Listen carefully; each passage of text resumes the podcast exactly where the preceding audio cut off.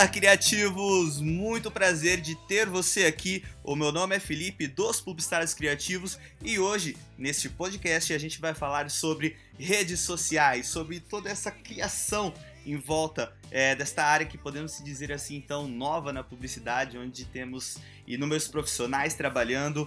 Cada dia que passa, novas tecnologias, novas tendências, novos jeitos de se fazer posts no Facebook, no Instagram, no Twitter, em todas as redes sociais. E eu trouxe aí uma convidada de peso para conversar com a gente hoje. O nome dela é Bárbara Lassi. Oi, gente, é um prazer estar aqui hoje com o Fio para bater um papo sobre um assunto que é tão importante hoje, que é basicamente basicamente basicamente ficou horrível essa frase é, todo profissional de marketing começa a ser cobrado não importa se é um off enfim se é digital ou se é marketing tradicional saber um pouco sobre mídias sociais hoje é imprescindível. Então vai ser um prazer aí conversar sobre isso e ajudar quem está chegando aí na área. A Bárbara já trabalha há alguns anos aí com, com as redes sociais, é, fazendo mais a parte da curadoria entre as métricas, analisando todos os resultados do Facebook, resultados de é, todos os meios digitais que as empresas que procuram ela. Hoje a gente vai falar um pouquinho sobre isso. É, o assunto é redes sociais, criação de conteúdo, posts que viralizam. Hoje vai ser muito bacana. Essa é a hora do café. Eu quero que você fique aí até o final desse podcast para dar um feedback pra gente. Beleza? Bárbara, eu posso fazer post que se ele não te responder daqui 10 minutos, você vai estar tá devendo açaí para ele. Ultimamente, muito disso vem acontecendo no, no Facebook, muitos posts aí tentando driblar né, o que o Mark Zuckerberg vem fazendo com seu algoritmo. E o brasileiro, óbvio, sempre com seu jeitinho brasileiro, né? Consegue é, sempre trejeitos burlar esse algoritmo e sempre conseguir aquele alcance orgânico de cada dia. Conta pra gente sua visão que você tem é, trabalhando é, em, em, uma pegada com empresas mais sérias, é, empresas institucionais. O que, que você acha de tudo isso no seu cenário é um pouco mais sério? Eu acho que as mídias sociais elas são trabalhadas diferentes conforme o segmento, do, conforme o tamanho do cliente. Não que eu concorde que isso que deveria existir essa diferença, mas eu sinto que clientes menores é, as pessoas conseguem, entre aspas, burlar mais a lei. Tem muitas práticas que não podem, né? Precisa de autorização. Em contas menores acaba, ah, vou fazer, ninguém vai pegar, não vou levar multa. Enfim, começa a trabalhar a, margem da lei. A margem da lei. a margem da lei. Isso Ótimo. Não, não acontece quando você atende um cliente grande. Então, eu acho que a, a, brincadeira é bem mais séria. E isso não tem nada a ver com verba, tá? Isso tem muito a ver com a seriedade e o tamanho da empresa que você está atendendo. Mas falando sobre o brasileiro, é, por mais que você tenha falado, ah, porque o brasileiro faz isso, aquilo, o Brasil ele é muito bem visto no segmento de propaganda a nível mundial. Né? A gente vê aí o Brasil brilhando muito é, nos festivais de criatividade, enfim, vários prêmios para brasileiros. Tem muito brasileiro bom trabalhando fora do país, muito brasileiro que continua aqui, que abriu empresas. É, por conta da competência, empresas internacionais. E sim, o brasileiro é, é um caso à parte, né? A gente sempre vê aqueles memes né, da NASA. A NASA tinha que estudar o brasileiro por conta da criatividade, por conta de, de tudo que a gente é, consegue entregar sempre de uma forma bem humorada, né? Acho que nas redes sociais também. O nosso trabalho, ele é muito criativo e muito bem humorado. Quando a gente consegue fazer algo, é, quando algo viraliza, é, tem sempre uma pitada de humor, tem sempre uma pitada de muita criatividade. Porque às vezes a galera sempre tem aquela emoção de trabalhar em uma agência grande onde vai atender aquela conta grande. Mas aí você acabou de mostrar que a responsabilidade ela muda. Você às vezes tem aquele sonho de querer trabalhar na Paulista para atender a conta do McDonald's digital com aquele, com aquele milhões de ideias e ele não, ele não sabe ou talvez esqueceu que vai ter aquele guide todo que ele vai ter que trabalhar, já vai ter um estilo pronto de escrita, um estilo pronto de arte do qual ele vai estar tá praticamente ali, eu poderia até se dizer preso. Já teve jobs que eu tive que fazer para as redes sociais que o cliente tinha aquele briefing totalmente espontâneo, tipo, faz aí que eu confio em você, sendo que a guide dele lá da holding, lá da, da Europa, tava deixando explícito que eu não ia poder fazer tudo aquilo que eu tava querendo. Empresas grandes, né, que já tem essa, essa formulação toda na hora de fazer campanhas, é, você acha que esse manual que você tem para trabalhar com a marca, ele não foi adaptado para o digital em grande parte das empresas. as empresas hoje ela tem um manual para se trabalhar, uma guide toda para se trabalhar, mas só que foi pensada toda para veiculação de anúncios off. Então você pega uma guide que está completamente focada para você trabalhar no offline e você tem que adaptar ela para o online com o mesmo estilo de escrita, com o mesmo estilo de arte. Isso você acha que prejudica? Isso realmente existe ou são casos raros? Olha, é, eu tenho visto cada vez menos isso acontecer. Quando eu trabalhei numa agência grande em 2012, atendendo clientes muito grandes, era exatamente isso que você falou. Eram as peças do off, era a campanha do off adaptado para social e era um desastre, claro, porque social é uma mão de, de via dupla, né? Então você fala e você também ouve, você responde, enfim. Antigamente, é, vinha muito isso de adaptação do off. Só que eu tô vendo os mesmos anunciantes que eu atendia há 5, 7 anos atrás, tratando o digital como, como deveria ser tratado desde o começo, com uma estratégia focada para digital, com as peças exclusivas para social, campanhas especiais para social media. Então eu tô vendo esse movimento forte, assim, e eu tô vendo também muita muito caminho contrário, campanha que nasceu em social media indo pro off. Eu cheguei a ver alguns casos e, e eu acho isso muito legal. Então, coisas que, que foram do off e foram tiveram desdobramentos adequados para a social media. Então, não é que, ah, meu Deus, a campanha off nunca vai poder ser social. Não é isso, mas o jeito de comunicar é completamente diferente. As equipes de criação são diferentes, têm skills diferentes é tudo diferente. Então eu acho que coisa amadureceu muito, especialmente em São Paulo, né? Eu sou de São Paulo, sempre trabalhei aqui. Então eu, ve, eu já eu estou vendo muito isso no mercado. Eu sou da época que a galera fazia um outdoor e pedia para adaptar ele na capa do Facebook. Pra galera mais técnica aí, os criativos, há 7, 8 anos atrás, o que era você preparava uma peça em semic, que ela ia ser impressa em, em outros tipos de de papel, ela ia ter dimensões maiores e aquele trabalho todo em semi que você tinha que repassar para RGB. Mas só que o, o, buraco é muito mais embaixo. Não só nessa parte técnica ela pode ser resolvida, é mais fácil você adaptar a questão visual, mas eu acredito que a linguagem é o ponto focal. Hoje a comunicação na internet é, uma, é, feita de forma direta, igual você falou, a gente tem vários canais de saque onde o consumidor vai estar ali tete a tete, é como se ele estivesse ali batendo na sua porta, querendo conversar com você, e a comunicação que você passa para ele nos meios digitais, ela pode ser algo ali é, extremamente importante e pode decidir a conversão. A Bárbara hoje ela trabalha, ela é social media da, de uma grande rede aí, softwares é, de edições gráficas, a gente não vai falar o nome, mas você já pode deduzir aí como, como um mais um é dois. Hoje, Bárbara, o trabalho que você faz, antigamente era, era uma pessoa só que fazia, essa mesma pessoa fazia a criação, ela fazia, ela escrevia o texto, ela editava o vídeo ela postava daqui, programava no Twitter, ela chutava o escanteio, ela cabeceava. Era isso o trabalho do social media, ele era um quebra-galho. Essa mudança que teve é, na sua visão como social media, essa coisa de colocar cada um no seu lugar. Você vai criar para as redes sociais, você vai escrever para as redes sociais, você vai fazer o planejamento, você vai fazer o trends.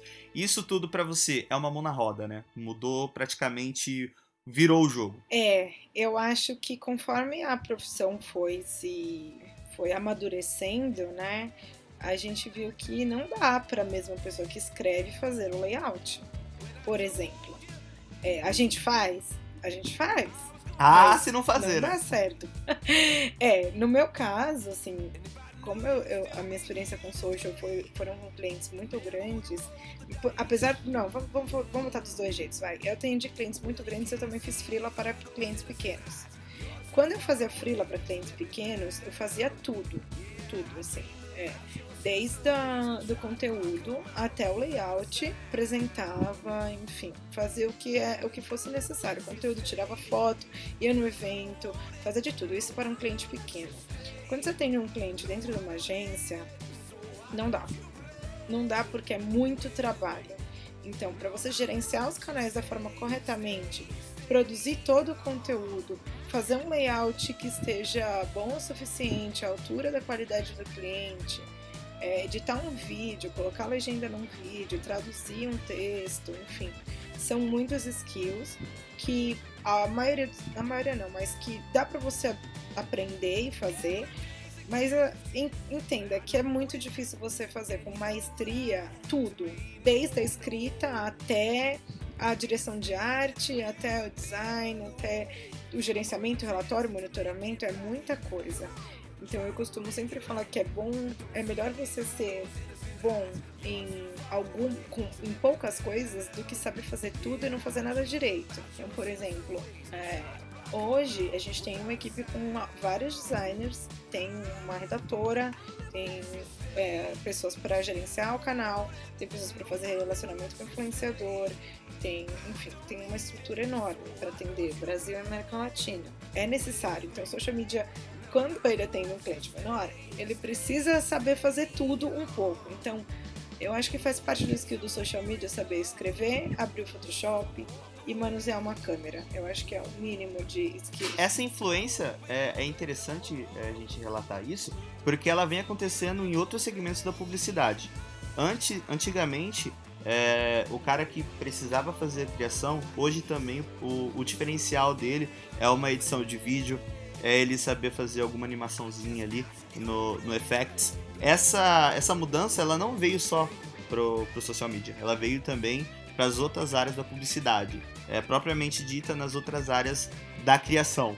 Então hoje, abre aspas, o profissional quebra galho, é, o cara que aprendeu muito é, com tudo lá no começo, hoje ele consegue aplicar as skills dele, ele, ele passou por todas as áreas da publicidade, por todas as áreas da criação da publicidade, olhou essa aqui que eu quero e hoje ele consegue se destacar fazendo só aquilo que ele gosta, só aquilo que ele é bom, por conta de lá atrás no começo ter tido contato né, com, com essas áreas. É a minha visão, é a parte que eu, que eu fazia muito nas agências, que era estar tá ali em constante loop entre as sessões da agência e escolhendo ali o que ia ser melhor para mim para o meu futuro. Mas um outro ponto interessante a se falar sobre isso são os profissionais que a gente pode dizer assim que é o, que é o cheio de nome toque. Aquela galera que só vai fazer aquilo e não vai fazer mais nada que é fora da alçada dela. Então, igual você comentou, o social media ele precisa saber um pouquinho de cada. Uma hora ou outra não vai ter como, não tem pra onde correr. Você vai acabar fazendo, você vai acabar gravando o vídeo, você vai acabar fazendo alguma é, algum texto voltado para um blog. E isso é, vai ser o seu diferencial. Mas e agora em questão, em contrapartida desse profissional que não faz nada fora da alçada dele. Ele tá certo? Ele tá errado? Ele não tá sendo pago para fazer aquilo? Qual é a sua visão? Acontece muito, na real. E eu não tenho, sinceramente, uma opinião formada se é certo ou errado. Porque, na minha opinião, aquele cara pode não querer fazer porque ele não foi contratado para aquilo, não está no job description dele. Só que ao mesmo tempo é uma oportunidade para desenvolver um novo skill que talvez seja deixado para trás. Por exemplo, é, eu trabalhei numa agência que eu sentava na criação e era uma agência offline, eu acho que só tinha eu e mais uma pessoa de social. Eu não lembro, para ser. E eu sentava na meio da criação que era tudo off. Aí um dia precisaram de alguém de on, uma redatora de on, pra fazer um job, enfim, que era um braço de uma campanha off que estava no site do cliente. E o cliente já tinha reprovado várias vezes e eles não sabiam mais o que fazer. E aí eles me chamaram, tipo, ah, ó, você pode ajudar a gente nesse job? E eu era exclusiva de uma conta da agência. Eu podia ter falado, ah, não, não vou fazer porque, olha, eu sou exclusiva da conta e tal. O que, eu ia ganhar com isso, sabe? Foi tão. Foi muito rápido. Então eu peguei e falei, ah, vou ajudar os caras, vai. Peguei o job, fiz, o cliente aprovou, deu tudo certo. Então é muito. E pra mim valeu super a pena. Tipo, nossa, que legal, eu fiz alguma coisa diferente de social, ainda tive uma integração com com off e eu achei aquilo demais. Então, para mim, é, eu sempre faço. Mas eu não, eu não julgo correto, porque está fora do meu job description, né? Com, com o que eu deveria fazer. Você é tipo. O seu tio chegou, abriu uma barbearia, não tá dando certo, e você fala: vem cá, tio, vamos abrir um Facebook, vamos fazer um cartão de visita, vamos fazer, vamos impulsionar esse é. post aqui. É essa Exato. pegada que você é. Eu sou a mamãe, assim, do, do, job. Então, se eu vejo que tem uma coisa que não tá legal, é que, é que tudo depende também. eu peguei aquele job porque eu sabia que ia ser rápido e que não ia impactar no meu trabalho. Agora, se fosse um job que fosse demorar, sei lá, dias, semanas para fazer, talvez eu não pudesse absorver até por uma, por uma questão ética, né? Eu sou exclusiva da, de outra conta. Então, eu não poderia gastar semanas me dedicando a um outro trabalho que não ao cliente que eu fui contratada para. Mas estou vendo que a capa do Facebook está errada e tem um erro de digitação e o designer já foi embora. Eu não vou esperar o designer chegar no dia seguinte para trocar uma letra do, da capa do Facebook se eu tenho esse skill e posso fazer, por mais que não seja o meu trabalho. Então eu acho que tem aí um jogo de cintura e vai do humor também, sabe? Eu amo muito o que eu faço. Então, se eu não vou, se eu vejo que uma coisa está errada ou que alguma coisa podia ser melhor, eu não vou ficar esperando a outra pessoa amar o job da mesma forma que eu. Eu vou lá e faço e tento contagiar o resto da equipe para para, enfim, fazer um trabalho legal e para que dê tudo certo no final. Então, varia muito, é, é bem de caso para caso. Você foi polêmico. Resumindo assim, é o jeito que você acorda. Ah, hoje eu tô legal, tô tranquila, eu vou pegar o job de todo mundo. É, médio. Manda pra mim. Bate no peito e manda pra mim. O de sempre bater no peito e falar manda pra mim é que o que era uma exceção acaba virando job, de verdade. Então tem que também dar uma equilibrada e deixar claro que aquilo que você está fazendo é uma exceção. E que, assim, conta comigo, mas é uma exceção. Então eu tô te fazendo um favor você fala obrigado e eu falo é, de tô nada. Tô te dando um dedo, tô te dando Exato, um dedo. Porque senão. Não, não pede porque já aconteceu. Todo. Eu falo, ah, não, pode deixar, eu ajudo. E aí virou o meu job. E eu falei, oh, wait, eu não posso mais fazer isso aqui.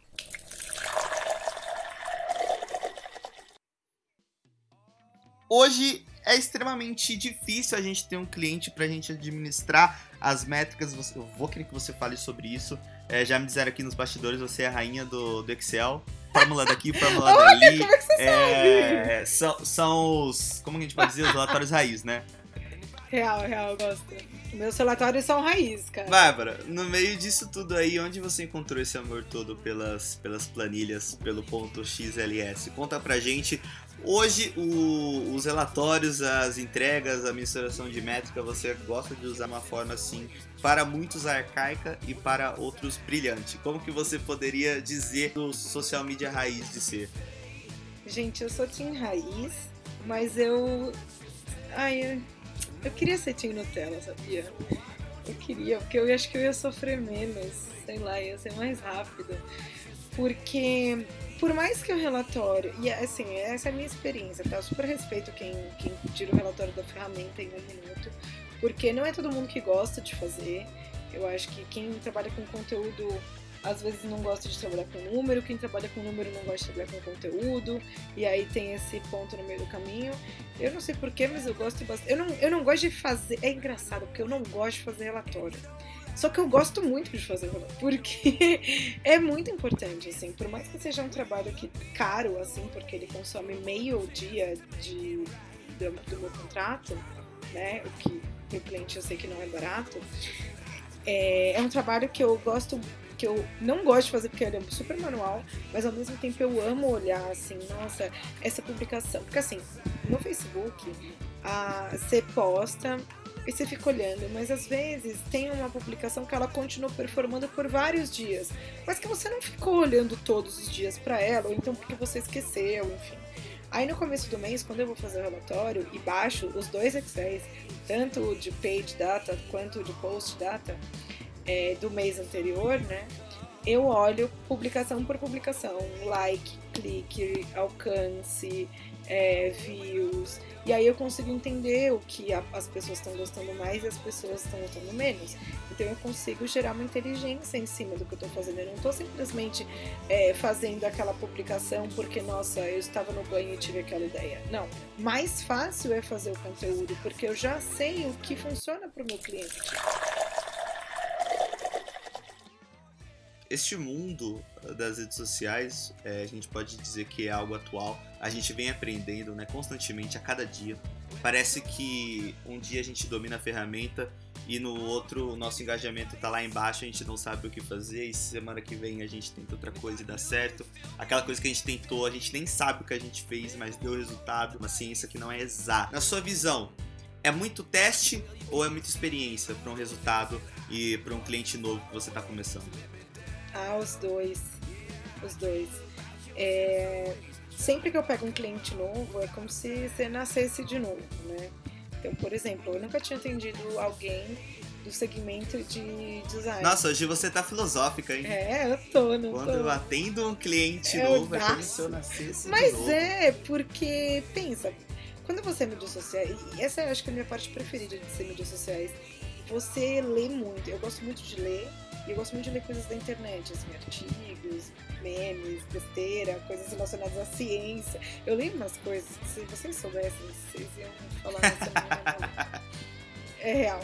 Porque eu já atendi clientes de vários segmentos, desde energia eólica até, sei lá, até marcas de beleza, até técnico, só que eu tinha que ler muito sobre o negócio do cliente. Então, quando você entra numa conta, a primeira coisa que você tem que fazer é entender quem é aquele cara, sabe? Então, eu nunca tinha atendido nenhuma empresa que falasse com designers, nem com publicitários. Foi a primeira vez. E eu, cara, que engraçado, eu vou falar meio que comigo mesma, sabe? É muito doido isso. E aí eu comecei a pesquisar e hoje eu já tenho muita noção do mercado. Por isso que eu antes do nascer, eu não sabia nada do mercado. Eu, tipo, abri o Photoshop, essa era, essa era o que eu sabia. E aí eu fui entender todo o negócio do cliente, fui entender todo o universo. E é muito doido, porque quanto mais, tem, quanto mais tempo você fica atendendo o mesmo cliente, mais você entende sobre o público e mais você sabe onde pega. Então, por exemplo, a gente, eu e o Phil, que trabalhamos com o público de design, a gente sabe que uma publicação de piadinha de fonte sem acento vai dar muito engajamento. Tinha me perguntado se era mais teste ou mais experiência. E eu tinha respondido, eu tinha respondido os dois e eu acabei não concluindo. Então, eu acho que é teste sim, porque você provavelmente está trabalhando num segmento novo, ou então com uma equipe diferente, ou com um cliente que se comporta de uma forma diferente, ou então que o negócio é diferente. Eu nunca atendi dois clientes iguais, porque não existe, né? Se não for o mesmo, se, for, se não forem negócios diferentes, são pessoas diferentes. Então é tudo novo, é sempre muito novo quando você troca de conta. Só que ao mesmo tempo a experiência conta, porque você tem toda uma bagagem do que você já testou e que não funcionou. E tem algumas coisas que funcionam meio que para todo mundo e tem coisas que meio que não funcionam para ninguém. Então, tem que ir testando. Então você vai, poxa, naquela conta que eu atendia um público que tinha a mesma faixa etária, é, isso aqui dava certo, então deixa eu tentar adaptar para a realidade desse novo cliente e ver se vai dar certo. Ah, opa, deu. Ah, não, não deu. Se deu certo, continua, não deu certo, tenta de novo. E vai tentando, e vai vendo quem comunica com o mesmo público que você. Não precisa errar o erro da concorrência, então você já pode ver o que a concorrente está fazendo de errado. Aconteceu de eu pegar uma conta e que eu dei uma gafe no primeiro call com o cliente que ele perguntou: Ah, o que, que você achou da concorrência? Eu falei: Nossa, eu achei horrível, todo mundo. Aí eu lembro que a pessoa que tava do meu lado arregalou o olho, assim, do tipo, meu Deus do céu. E aí ele perguntou o que eu achei da concorrência e eu falei que a concorrência estava muito ruim. E aí foi como se eu falasse de tabela que o cliente estava fazendo tudo errado. E rolou um silêncio assim. E aí, depois do silêncio, ele riu. Dele é, por isso que eu contratei vocês. Sorte que ele tava de muito bom humor. né? Ele tava, não repitam isso em casa. Foi sem querer, foi muito espontâneo, porque era muito ruim mesmo. Assim, eram páginas de centenas de milhares de fãs que tinham, sei lá, 10 likes em cada post. Desde já, já gostaria de ir agradecendo a sua presença hoje neste podcast Muito ilustre obrigada. na hora do café. E para a finalização dele, eu tenho algumas perguntinhas finais para você. Se você já fez isso ou nunca fez isso. Já ou Ai, jamais. meu Deus! Topa! Eu vou ser política, hein? Eu tô. Só pergunta. Vai, Você responde já Tá. ou jamais. vamos. Vamos lá? Já subi um post no Facebook em formato .jpeg. Já. Subiu um post Vários. com erro de digitação. Já. Já ficou puta Deletei. com gente filando do seu lado e atrasando o seu job na agência. Já. Já teve vontade de jogar uma bomba na sede do Facebook. Já. Postou no Instagram e replicou no Facebook. Nunca. Jamais. Já participou de uma call de uma hora que poderia ter sido resolvido em um e-mail. Já, com certeza. Vários. Já segmentou para o público errado no Facebook. Jamais. Real. Eu sou muito cuidadosa. Essa foi Bárbara Lassi, a social, social media de várias empresas, de vários clientes famosos. E ficamos aqui encerrando esse podcast. Bárbara, gostaria de deixar um recado aí, pessoal dos publicitários criativos? Gente, eu queria deixar um abraço. Obrigada a você que assistiu até o final. Gosto muito de conversar sobre a área. Então fiquem à vontade. Se vocês ficarem com alguma dúvida, podem me mandar uma mensagem no Facebook. Então, pessoal, é isso aí. Aqui foi a Hora do Café, publicitários criativos. Te abraço e até a próxima. Valeu, gente. Tchau, tchau.